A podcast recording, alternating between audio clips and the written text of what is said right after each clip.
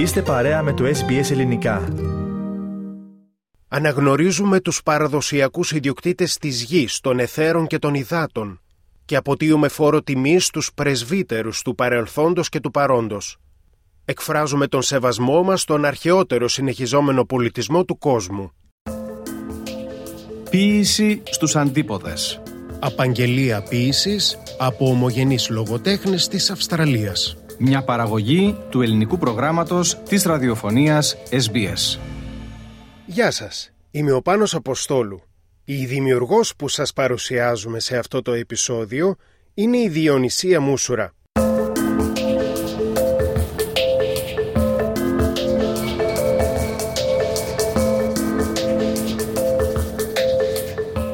Γεννήθηκε το 1940 στη Ζάκυνθο. Μετά το γυμνάσιο έφυγε μετανάστρια στη Μελβούρνη.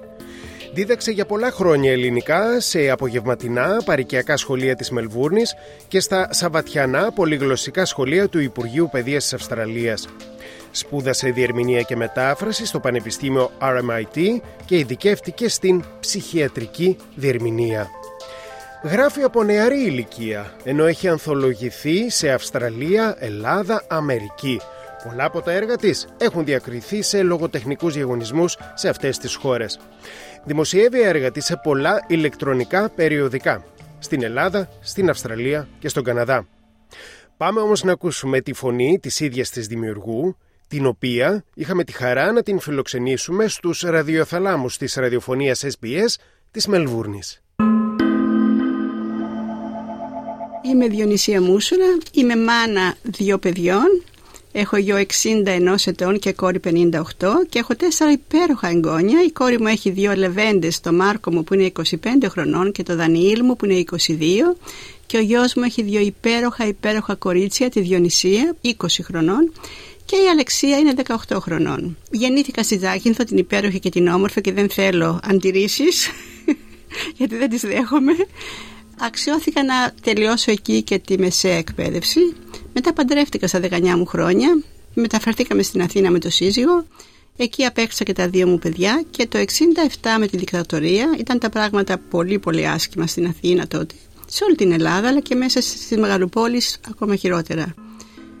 Και τότε η ΔΕΜΕ έβαζε εισιτήρια και προσκαλούσε, μάλλον η Αυστραλία μέσω της ΔΕΜΕ προσκαλούσε μετανάστες εδώ και κατέβαλε και τα εισιτήριά μας. Και όντας τότε σχετικά νέοι, ήμουν 27 χρόνων εγώ, 30 ο σύζυγος σχεδόν, λέμε δεν πάμε και άμα δεν μας αρέσει γυρίζουμε. Πιστεύω ότι όσοι μας ακούνε αλλά και εσύ ο ίδιος θα έχεις διαπιστώσει μέχρι τώρα ότι στην Αυστραλία εύκολα έρχεσαι αλλά δύσκολα φεύγεις. Γιατί είναι πανέμορφη χώρα. Και όσο και αν μας πόνεσε ο χωρισμός, και εμένα με πονάει ακόμα, γιατί τα πρώτα 10 χρόνια έκλαιγα κρυφά. Γιατί μου λείπαν οι γονείς μου, τα αδέρφια μου, ο χώρος μου, η Ζάκυνθος, οι Έλληνες, η πατρίδα. Με όλα τα αυτά μας έδωσε ευκαιρίες που η Ελλάδα δεν θα μπορούσε ποτέ να μας τις δώσει. Το πρώτο ποίημα έχει τίτλο «Γυρισμός». Το έγραψα το 1992 όταν ήμουν στη Ζάκυνθο. Ήταν μια περίοδος δοκιμαστική για μένα, για πάρα πολλούς λόγους. Και ένα πρωί λέω στην αδερφή μου τη Μακαρίτησα, λέω κοίταξε εγώ θα πάω στο δάσος και στο κάστρο, γιατί στην Πόχαλη πάνω υπήρχε το κάστρο το Βενετσιάνικο ακόμα και ήταν η πίσω αυλή του σπιτιού μου, είχα φοβερές αναμνήσεις από εκεί. Και της πήρα μαζί μου ένα μπουκάλι νερό, χαρτί και μολύβι που δεν μου έλειπε ποτέ και της λέω δεν θα ανησυχήσεις παρά μόνο αν πέσει ο ήλιος και δεν έχω γυρίσει ακόμα. Και ήταν πρωί.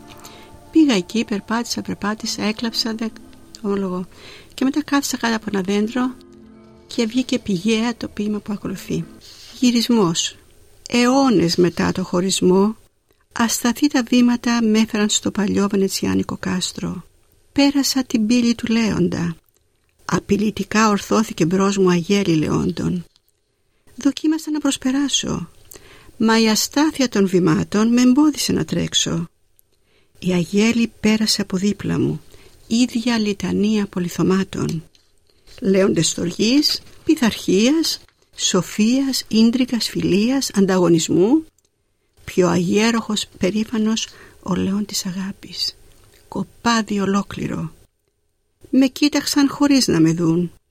Τους μίλησα ψυχία σοφίας εκλιπαρώντας και με αγνόησαν.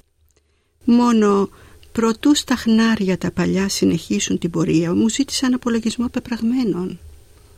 Κι εγώ έκλαψα δάκρυα μεταμέλειας για εκείνα που μπορούσα και δεν τόλμησα, δάκρυα πικρίας για τα λίγα που μείναν και θα μπορούσα αν έλειπε η αστάθεια από τα βήματά μου.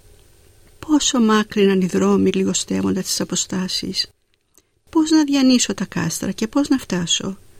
Τα χνάρια τόσο οδυνηρά. Οι ξερές πευκοβελώνες που πάνω τους αόρατα διαγράφονται τρυπούν την καρδιά μου. Μα το αίμα που στάζει δεν είναι για μένα, δεν είναι για σένα. Είναι για εκείνους που πλήθυναν στα κυπαρίσια ζητώντας μια θέση στη φιδωλή σκιά τους. Οι απολιθωμένοι λέοντες γυρνάνε στις λίθινες πύλες, μην κι άλλο ταράξουν τη γαλήνη και την ηνεμία του τόπου. Ω μνήμες μου ακριβές, λιβάνει και έως τον άχραντο βωμό σας τον ατέλειωτο πόνο. Μία και μόνη η παράκλησή μου, κοντά μου μείνετε, μη με εγκαταλείψετε.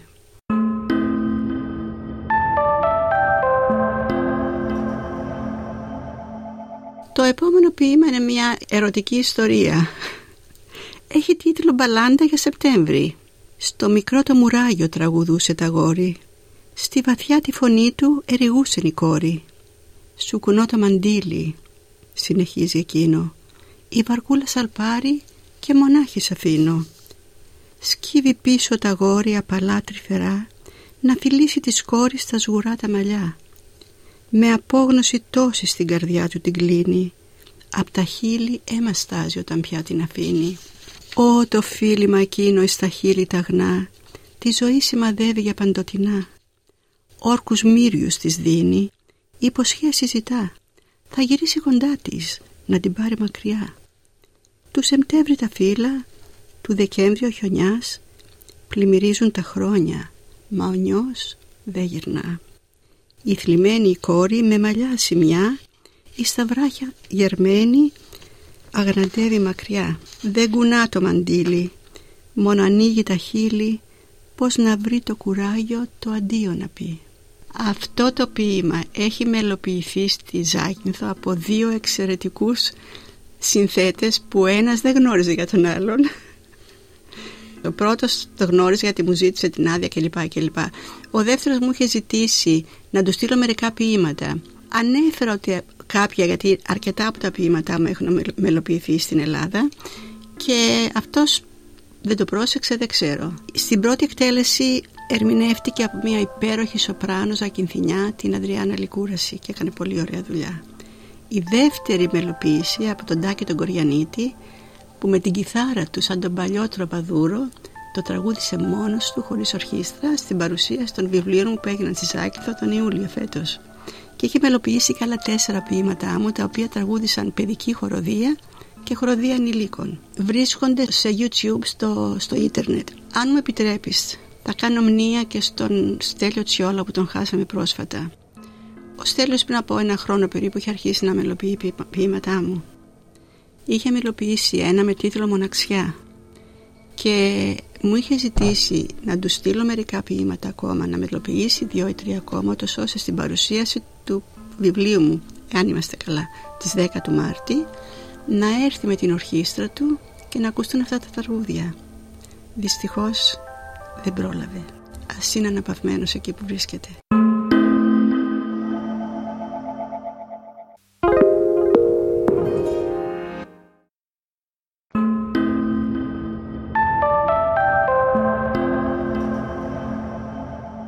Μετανάστριες. Αυτό το ποίημα το έγραψα σε ένα πανηγύρι που είχαμε πάει εδώ ντόπιο στη Μελβούρνη πριν από κάμποσα χρόνια, νομίζω στον Broad Meadows, και είχαμε καθίσει σε ένα τραπέζι, κοίτασα γύρω μου και βλέποντας τις γυναίκες αυτές όλες που ήταν εκεί, χαρτί και μαλλί που κουβαλούσα πάντα μαζί μου, δεν είχαμε τότε ούτε τηλέφωνα ή ταμπλέτες και τέτοια. Μετανάστριες, μάτια θαμπά, θλιμμένα, κορμιά σκυφτά, πρόσωπα από τον πόνο χαραγμένα, βαμμένα κόκκινα μαύρα μαλλιά, και στην ψυχή όνειρα χίλια μαραμένα. Όμως όλα δεν πήγανε χαμένα, η ελπίδα ζει. απ' όλες μια εγγόνη στην ποδιά κρατεί. Σαν το κοιτάζει, του μιλεί, σαν το γλυκοφιλεί, τριαντάφυλλα ανθίζουν στη μορφή και νιώτη ξαναζεί.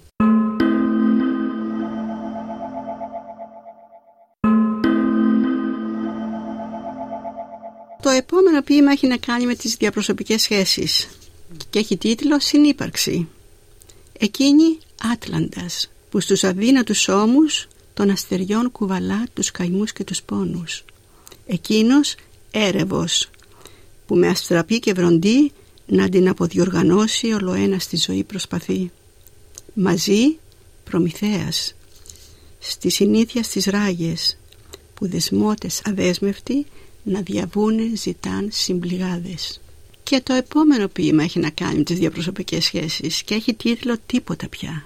Νύχτωσε και έμειναν τώρα μοναχοί, χωρίς φιλή μήτε οργή, με τον αγέρα μανιασμένο να φυσάει, τα ρημαγμένα παρεθύρια να χτυπάει και την βροχή να μαστιγώνει την ψυχή. Ανήμποροι να ανταλλάξουν μια ματιά, ανίκανοι για μια κουβέντα, μια μιλιά. Όλα έχουν γίνει, όλα έχουν υποθεί πολύ πιο πριν. Τίποτα πια δεν έχει απομείνει.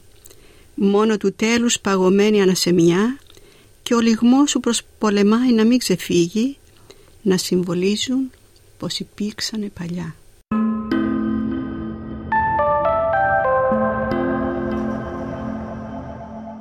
Λοιπόν, το επόμενο είναι ένα τετράστιχο επίγραμμα. Άγνωστες εσύ, αδιάφορε, περήφανε διαβάτη, για μια στιγμή ξεπέζεψε του εγωισμού το άτι. Φόρο τιμής στην πλάκα αυτή να αποτίσεις. Γυναίκα κοίταται εδώ, γύρε να προσκυνήσεις.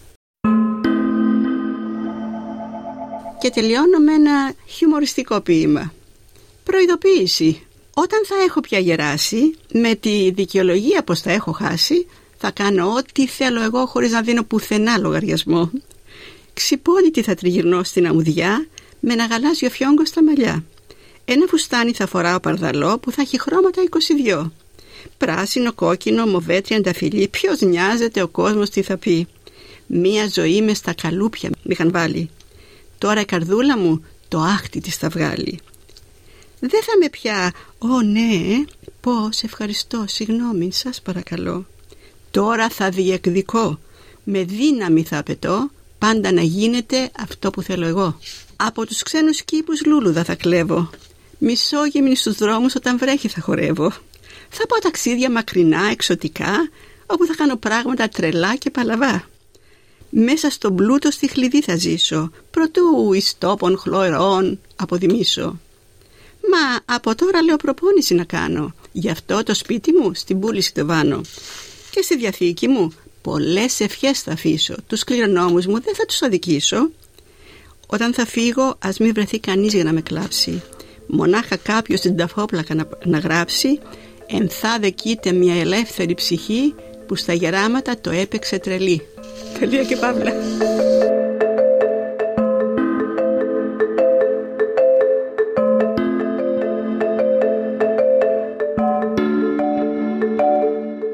Έγραφα από πολύ πολύ μικρή. Στην ουσία ο καθηγητής μου φιλόλογος, ο αείμνηστος Μαρίνος Σαβούρης, αυτός με μοίησε στη γραφή, διότι από την πρώτη γυμνασίου ακόμα που τον είχαμε φιλόλογο, μας συνέστησε να κρατάμε ημερολόγιο καθημερινό. Και μου άρεσε η ιδέα. Σημειωτέωνε ότι ο Παπάκης μου ήταν παπάς, γι' αυτό τον ονομάζαμε Παπάκη στα Πτάνησα. Με είχε μάθει να διαβάζω από τα 4-4,5 χρόνια μου. Και όταν ο κύριος Σαβούρης μας ζήτησε να κρατάμε ημερολόγιο, εμένα μου άρεσε πολύ η ιδέα. Ήταν ημερολόγιο του τύπου τι έκανα σήμερα ή τι αισθάνομαι σήμερα. Ήταν ημερολόγιο του πώς νιώθω. Δεν ήταν τυπικό. Καλά, οι πιο πολλοί γράφανε, ξέρω εγώ, τα απλά, τα καθημερινά. Αλλά το ωραίο είναι ότι από ολόκληρη την τάξη, και ήταν μεικτό το γυμνάσιο τότε και θα πρέπει να είμαστε τουλάχιστον 150 παιδιά μέσα στην τάξη, η μόνη που δεν είχε πρόβλημα όταν ο καθηγητής ζητούσε να διαβάσει μια-δυο σελίδες από τα ημερολόγια μου, εγώ τόσο αγαθή ήμουνα.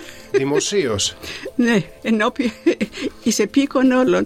Γιατί ήμουνα, δεν ξέρω αν ήμουνα αγαθή, αν ήμουνα αθώατη, ήμουνα παπαδοκόρη, ήμουνα με πολύ αυστηρές αρχές μεγαλωμένη. Και δεν είχα πρόβλημα, γιατί δεν είχα τίποτα να κρύψω.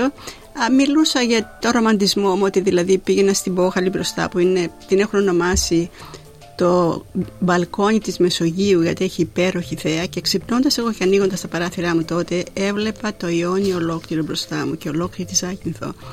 Και μιλούσα για αυτά στο ημερολόγιο μου εγώ, συν τα τετριμένα. Αλλά ήμουν η μόνη που προθυμοποιόταν πάντα να διώξει το ημερολόγιο. Μπορείς να το ερμηνεύσεις όπως θέλεις αυτό. Ναι. Ήρθαμε στην Αυστραλία με 2 μικρά παιδιά και με μία βαλίτσα. Και δεν είχαμε κανέναν εδώ, γιατί δεν ανήκω σε παραδοσιακά μεταναστευτική οικογένεια που ήρθαν οικογενειακώς. Ουδής ποτέ ήρθε από την οικογένειά μου στην Αυστραλία. Οι Ζακυνθινοί μας έχουν ονομάσει σπουργίτες, γιατί όπως το σπουργιτάκι δεν αφήνει τον τόπο του και πεθαίνει το χειμώνα από το κρύο, αλλά δεν φεύγει, έτσι και ο Ζακυνθινός. Είμαστε πολύ λίγοι. Μπορώ να πω ότι είμαστε μία από τις μικρότερες πατριές στην Αυστραλία, η Ζακυνθινή. Ήρθαμε εδώ, μείναμε σε 4 διαφορετικά σπίτια, σε δωμάτιο μέσα, διότι τότε ο κανόνας ήταν, δεν υπήρχαν διαμερίσματα προς ενοικίαση, ούτε σπίτια για ενοικίαση, και να υπήρχαν ήταν ελάχιστα και πανάκριβα, που για μας φυσικά που ήρθαμε με μία βαλίτσα στο χέρι ήταν φοβερά δύσκολο. Αυτό που γινόταν τότε, και το έχω γράψει όλα μου τα βιβλία, είναι ότι οι πρώτοι Έλληνες που ήρθαν κατάφεραν να αγοράσουν ένα σπίτι μεγάλο με 3, 4, 5 υπνοδωμάτια, και ήταν μεγάλα τα παλιά σπίτια. Ενοικίαζαν όλα τα δωμάτια σε μια οικογένεια, σε ανδρόγυνο, με κοινόχρηστους χώρους. Η κουζίνα, το μπάνιο, η τουαλέτα, το πιο σημαντικό. Έχω γράψει χιουμοριστικά κάπως, αλλά ήταν η πραγματικότητα, σε ένα μου διήγημα, και λέω... Κάθε πρωί στυνόμαστε στην ουρά και ήταν οι τουαλέτες, το ήταν έξω στο πίσω μέρος της αυλής. Βρέχει, χιονίζεις, στην ουρά εκεί και να περιμένεις. Και άντε, λέω, τώρα να έχεις φάει φασολάδα από βραδείς ή οτιδήποτε άλλο, και να υπάρχουν ήχοι που δεν έπρεπε να ακουστούν ή που να μην μπορείς να κρατηθείς και να περιμένεις να έρθει η σειρά σου. Αυτά όλα μένα μου προκαλέσαν φοβερή εντύπωση. Το άλλο ήταν ότι μόλις πήγαμε από το σπίτι μου, λέει στον νοικοκυρά, Σούλα, το χαρτί της τουαλέτας να το παίρνεις στο δωμάτιό σου. Λέω, μα γιατί? Γιατί αν το αφήσεις εκεί, μου λέει, εξαφανίστηκε και πρέπει κάθε φορά να αγοράζεις καινούριο. Καταστάσεις που δεν τις είχα βιώσει ποτέ μου. Η πίεση πότε ήρθε στη ζωή? Δηλαδή... Η πίεση υπήρχε πάντα, αλλά τα πρώτα μου ποίηματα δεν υπάρχουν πια.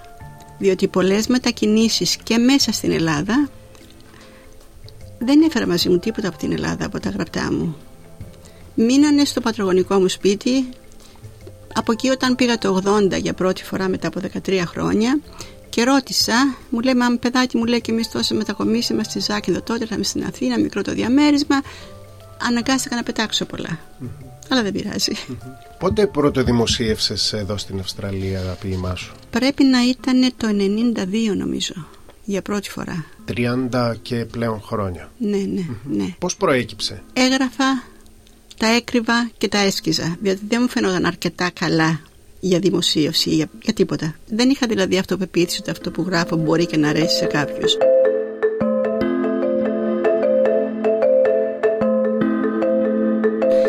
Κάποια στιγμή αποφάσισα ότι θα το διακινδυνεύσω και θα βγω προς τα έξω. Και στέρνω συμμετοχή στο διαγωνισμό του Πολιτιστικού Συνδέσμου τότε, το 92 νομίζω ήτανε, με ένα πραγματικά ωραίο μου ποίημα που είχε τίτλο «Δεκέμβρης δίχως χιόνια», και παίρνει το 2ο βραβείο. Παρηγορήθηκα. Ήταν ο λογοτεχνικός διαγωνισμός του Ελληνοαυστραλιανού Πολιτιστικού Συνδέσμου. Ακριβώς. Μελβούρνης. Και όταν είδα ότι πήρε το 2ο βραβείο, ομολογώ ότι παρηγορήθηκα λίγο. Εντάξει, δεν είναι και τόσο άσχημα. Και από εκεί έστειλα πάλι, και μετά αποφάσισα ότι αυτό που μου αρέσει να κάνω καλύτερα είναι να γράφω διηγήματα. Και άρχισα να καταθέτω στον διαγωνισμό διηγήματα. Όλα βραβεύτηκαν.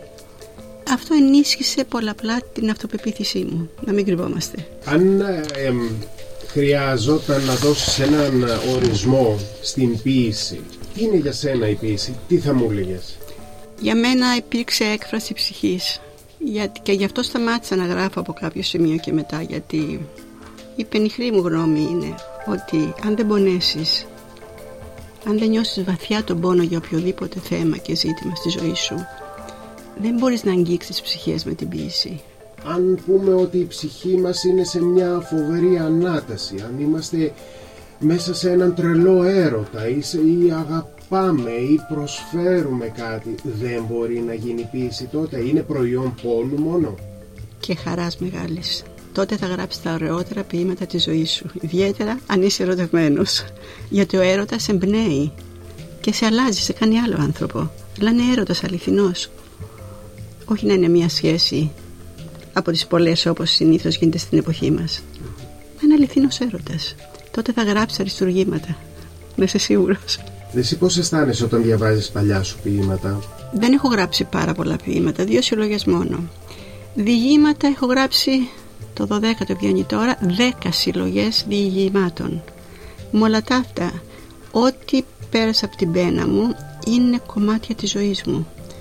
Δεν ξέχασα τίποτα, δεν ξέχασα ούτε καν την ψυχολογική μου διάθεση όταν έγραφα το κάθε ποίημα ή το κάθε διήγημα. Αυτή είμαι εγώ. Με απασχολούσαν πάντοτε οι διαπροσωπικές σχέσεις, τις οποίες διαπραγματεύομαι τόσο στην ποίηση όσο και στην πεζογραφία μου πολλές φορές, σε πολλά διηγήματα. Μολονότι πολλά μου διηγήματα έχουν να κάνουν με τη μετανάστευση, έχουν να κάνουν με τη μεγάλη μου αγάπη για τη Ζάκυνθο. Αν μου επιτρέπεις, χωρίς να θέλω να περιαυτολογήσω γιατί δεν μου αρέσει, αλλά πρέπει να αναγνωρίζονται αυτά που κάνουν οι πατριώτες μας για μας. Τον Αύγουστο που μας πέρασε, η Ζακυνθινή Εστία Αθηνών δημιούργησε ειδική εκδήλωση στο λόφο του Στράνης στη Ζάκυνθο, εκεί που ο Διονύσιος Ολμός, ακούγοντας τα κανόνια του Μεσολογγίου από απέναντι, έγραψε τον Εθνικό Ύμνο, μια πολύ ιστορική περιοχή, και με τίμησαν ως εξέχουσα προσωπικότητα. Σιγά τα λάχανα, είμαι εγώ εξέχουσα προσωπικότητα, αλλά και είναι έτσι το είδαν. Τα επιχειρήματά τους ήταν ότι προβάλλω τη Ζάκυνθο στο εξωτερικό όσο κανένας Ζακυνθινός ποιητής ή πεζογράφος δεν έκανε, και το ότι 57 ολόκληρα χρόνια αφότου έφυγα από την Ελλάδα συνεχίζω να γράφω μόνο ελληνικά, και το ότι οι Ζακυνθινοί το εκτίμησαν αφάνταστα αυτό, το ότι είμαι δίγλωση και θα μπορούσα να γράφω και στην αγγλική όπως γράφουν πάρα πολλοί και ντόπιοι εδώ. Εγώ επέμενα και επιμένω μόνο ελληνικά. Ο λόγος είναι, κατά τη γνώμη μου, ότι φθήνει η ελληνική γλώσσα.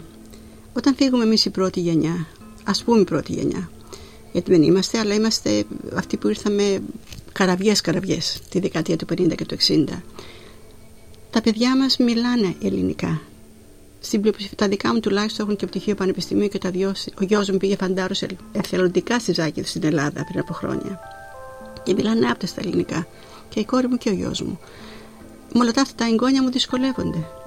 Πήγαν ελληνικό σχολείο, αλλά κακά τα ψέματα. Από την τρίτη γενιά και μετά είναι λίγο δύσκολο να διατηρήσεις τη γλώσσα. Διατηρούν τα ήθη, τα έθιμα, τα πάντα, τη μουσική. Αλλά η γλώσσα είναι λίγο δύσκολη για την τρίτη και την τέταρτη γενιά, και δεν ξέρω τι θα γίνει. Δεν είμαι πολύ αισιόδοξη, για να είμαι ειλικρινής. Το καινούριο αίμα που μπήκε πρόσφατα στην Αυστραλία είναι πολύ σημαντικό, και αυτοί θα παίξουν πολύ μεγάλο ρόλο. Γιατί εμείς φεύγουμε και τη σκητάλη πρέπει αυτοί να την αναλάβουν. Πρέπει να την παραδώσουμε εμείς και να αφήσουμε τις καρέκλες όποιοι τις έχουμε. Εγώ δεν είχα ποτέ καρέκλα γιατί δεν ήθελα. Μόνο αυτή στο σπίτι μου. Αλλά νομίζω είναι καιρός η πρώτη γενιά να παραδώσει τη σκητάλη.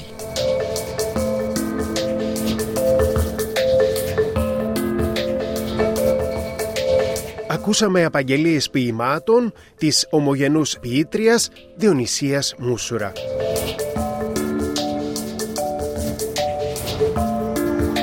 Ήταν ένα επεισόδιο της σειράς podcast «Ποίηση στους Αντίποδες» από το ελληνικό πρόγραμμα της ραδιοφωνίας SBS, σε ψηφιακή επιμέλεια του Νίκου Πλασκασοβίτη και ραδιοφωνική παραγωγή του Πάνου Αποστόλου. Ακούστε και άλλα επεισόδια της σειράς στην εφαρμογή SBS Audio, στο Spotify και σε άλλες podcast εφαρμογές.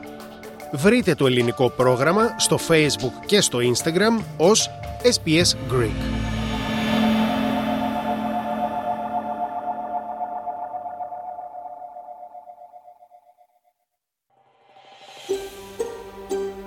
Θέλετε να ακούσετε περισσότερες ιστορίες σαν και αυτήν? Ακούστε στο Apple Podcast, στο Google Podcast, στο Spotify ή οπουδήποτε ακούτε podcast.